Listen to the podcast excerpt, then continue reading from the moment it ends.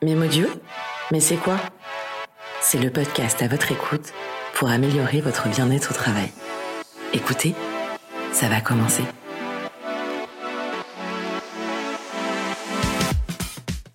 Bonjour à toutes et à tous, je vous souhaite la bienvenue dans notre émission Mémo Duo. Je vous retrouve pour l'épisode final de notre mini-série consacrée au burn-out. Dans les épisodes précédents, nous avons exploré les origines et symptômes de cette pathologie et abordé le sentiment de culpabilité.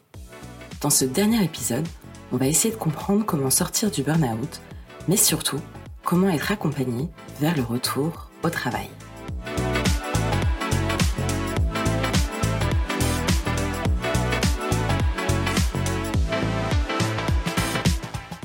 L'employeur a un rôle important à jouer dans l'identification des risques, mais aussi dans la prévention du burn-out. Comme vous l'avez compris, le burn-out peut apparaître pour de nombreuses raisons, mais la principale source de cette détresse est liée à l'entreprise. C'est pour ça que nous avons souhaité mettre en lumière ce lien avec les équipes et les managers. Je m'entoure à nouveau de Clémentine et Stéphane pour aborder notre dernière thématique autour du burn-out.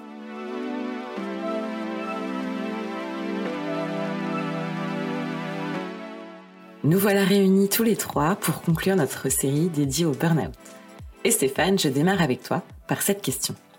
Peux-tu nous en dire plus sur le rôle de l'employeur dans l'identification des risques et de la prévention du burn-out? Oui, Clémence. Tout d'abord, d'un point de vue réglementaire, l'employeur est tenu d'assurer la santé et la sécurité de ses salariés. Donc n'hésitez pas à consulter l'article L4121-1 du Code du travail sur ce sujet.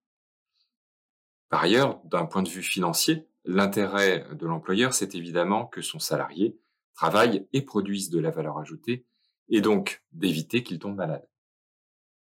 Enfin, d'un point de vue social et organisationnel, les personnes qui sont en arrêt pour burn-out impliquent bien souvent un report de charges sur d'autres salariés, pouvant amener à un effet domino.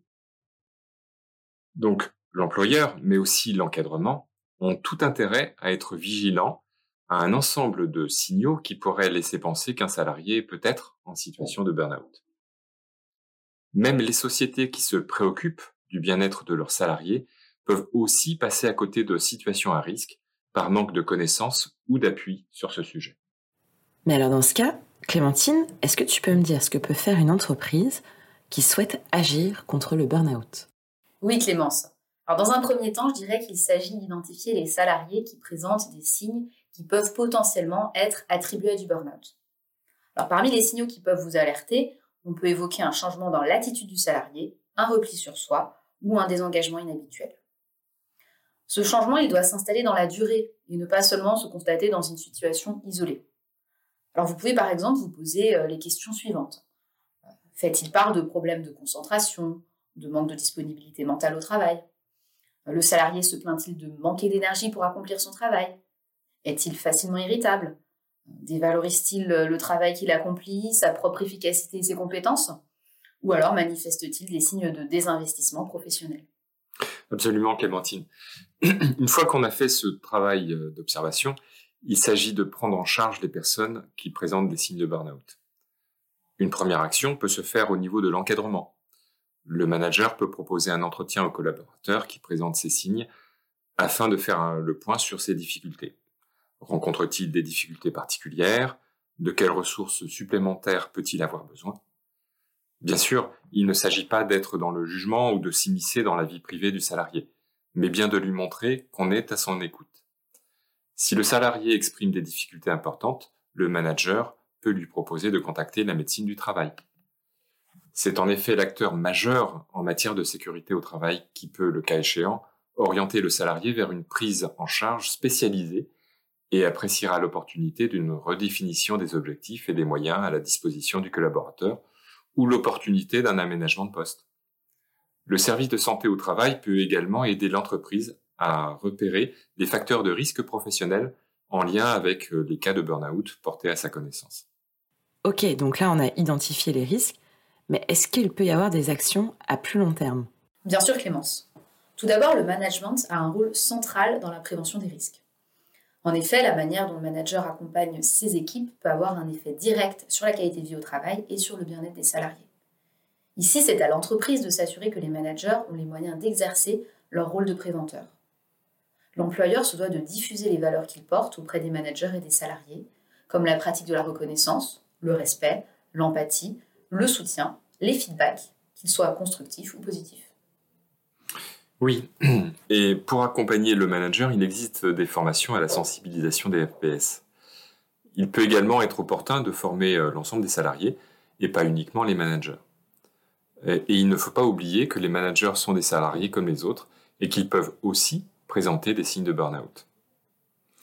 Une autre action à long terme qui peut être mise en place dans une entreprise, c'est le recours à des pratiques managériales comme euh, veiller à ne pas surcharger euh, certains postes ou certains salariés, favoriser le soutien social et éviter l'isolement, euh, mise en place de groupes d'échange sur des pratiques professionnelles, renforcement du travail en équipe, euh, le temps de travail réservé euh, aux relèves de poste, espace de partage, d'expérience et d'échange. J'ajouterais aussi qu'il est important d'être vigilant quant au traitement équitable des salariés. La prévention du burn-out passe aussi par la reconnaissance du travail, en faisant des retours réguliers aux équipes sur ce qui va bien et enfin, les objectifs doivent être clairement définis, être atteignables et acceptés par le collaborateur, de manière à ce que chacun se sente en capacité d'y répondre. Eh bien, ça nous donne un sacré bon début avec des pistes intéressantes. Et lorsqu'un salarié a été arrêté pour burn-out, l'employeur a sûrement un rôle à jouer et besoin d'aide pour le réaccueillir dans de bonnes conditions. Stéphane, est-ce que tu pourrais m'éclairer sur le sujet? Lorsque le salarié est en mesure de reprendre dans son entreprise, et je précise que ce n'est pas toujours le cas, il s'agit vraiment de bien préparer cette étape. En effet, pour le salarié, cette reprise est l'occasion de tourner la page de la maladie, de rétablir le lien social, de se sentir de nouveau utile et capable, et enfin de reprendre confiance en lui et en ses ressources. Pour réaccueillir le salarié, on peut procéder par étapes. En amont du retour du collaborateur, l'employeur peut préparer la reprise en concertation avec la médecine du travail. L'objectif est de déterminer les conditions de cette reprise, en termes d'horaire, d'aménagement de poste. En interne, il s'agira également de préparer le manager et les collègues au retour du collaborateur. En effet, Stéphane, il est primordial d'être dans l'anticipation pour que le salarié se sente attendu le jour de la reprise. Le premier jour de reprise doit être préparé avec attention, euh, l'idéal étant de prévoir un accueil chaleureux, un entretien de reprise et d'autres choses encore. Dans les semaines qui suivront la reprise, le manager devra faire le point régulièrement avec le salarié pour s'assurer des bonnes conditions de reprise. Il est vraiment important que le salarié se sente acteur de la démarche de reprise et qu'il comprenne que la réussite de cette reprise ne dépend pas que de l'employeur. À chaque fois que j'ai eu l'occasion de préparer la reprise d'un salarié avec son employeur, j'ai pu constater que plus le salarié était impliqué dans la préparation et plus la reprise se passait bien. Cela lui offrait la possibilité d'exprimer ses appréhensions, de clarifier euh, ce qu'il souhaitait communiquer ou ne pas communiquer à propos de sa maladie, et pour le manager de préparer au mieux l'équipe, l'accueil et la reprise progressive au poste de travail. Effectivement, cela permet aussi au manager de bien comprendre le niveau de fatigabilité et de doute de son salarié. Ainsi, le manager peut ajuster la progressivité de ses attentes et des objectifs à fixer. En faisant le point sur les évolutions dans l'entreprise pendant l'arrêt maladie, cela peut permettre aussi au manager d'identifier les formations nécessaires pour que le salarié reprenne son poste dans de bonnes conditions. Merci pour toutes ces remarques parce qu'on se rend compte que l'accompagnement est primordial dans cette démarche de guérison. On voit bien qu'il y a un travail de la part de l'entreprise et de l'employeur, mais aussi du côté du salarié impacté par le burn-out. En fait, ces étapes sont à construire petit à petit et la communication est un véritable pilier entre les deux parties pour une reconstruction en douceur.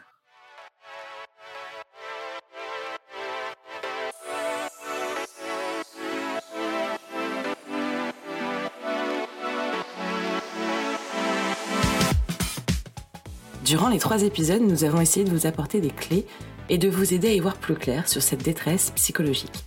Cette série a pu être réalisée grâce à notre équipe Prévia, médecins comme RH, mais aussi grâce aux témoignages des salariés que nous accompagnons tout au long de l'année. Nous n'avons pas de recette miracle, car chaque cas est unique, mais les symptômes et les alertes sont sensiblement les mêmes. Ce qu'il faut retenir, en parler et se faire aider. c'est un bouleversement intense qui a besoin d'accompagnement, mais aussi de temps. Je tiens une nouvelle fois à remercier notre duo Clémentine et Stéphane pour leur expertise et expérience autour de ce sujet.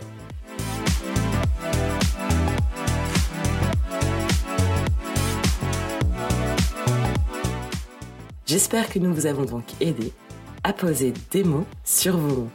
Je vous donne rendez-vous pour notre prochain épisode pour continuer de vous éclairer autour de thématiques afin d'améliorer votre qualité de vie au travail. À très bientôt sur Memo Dio.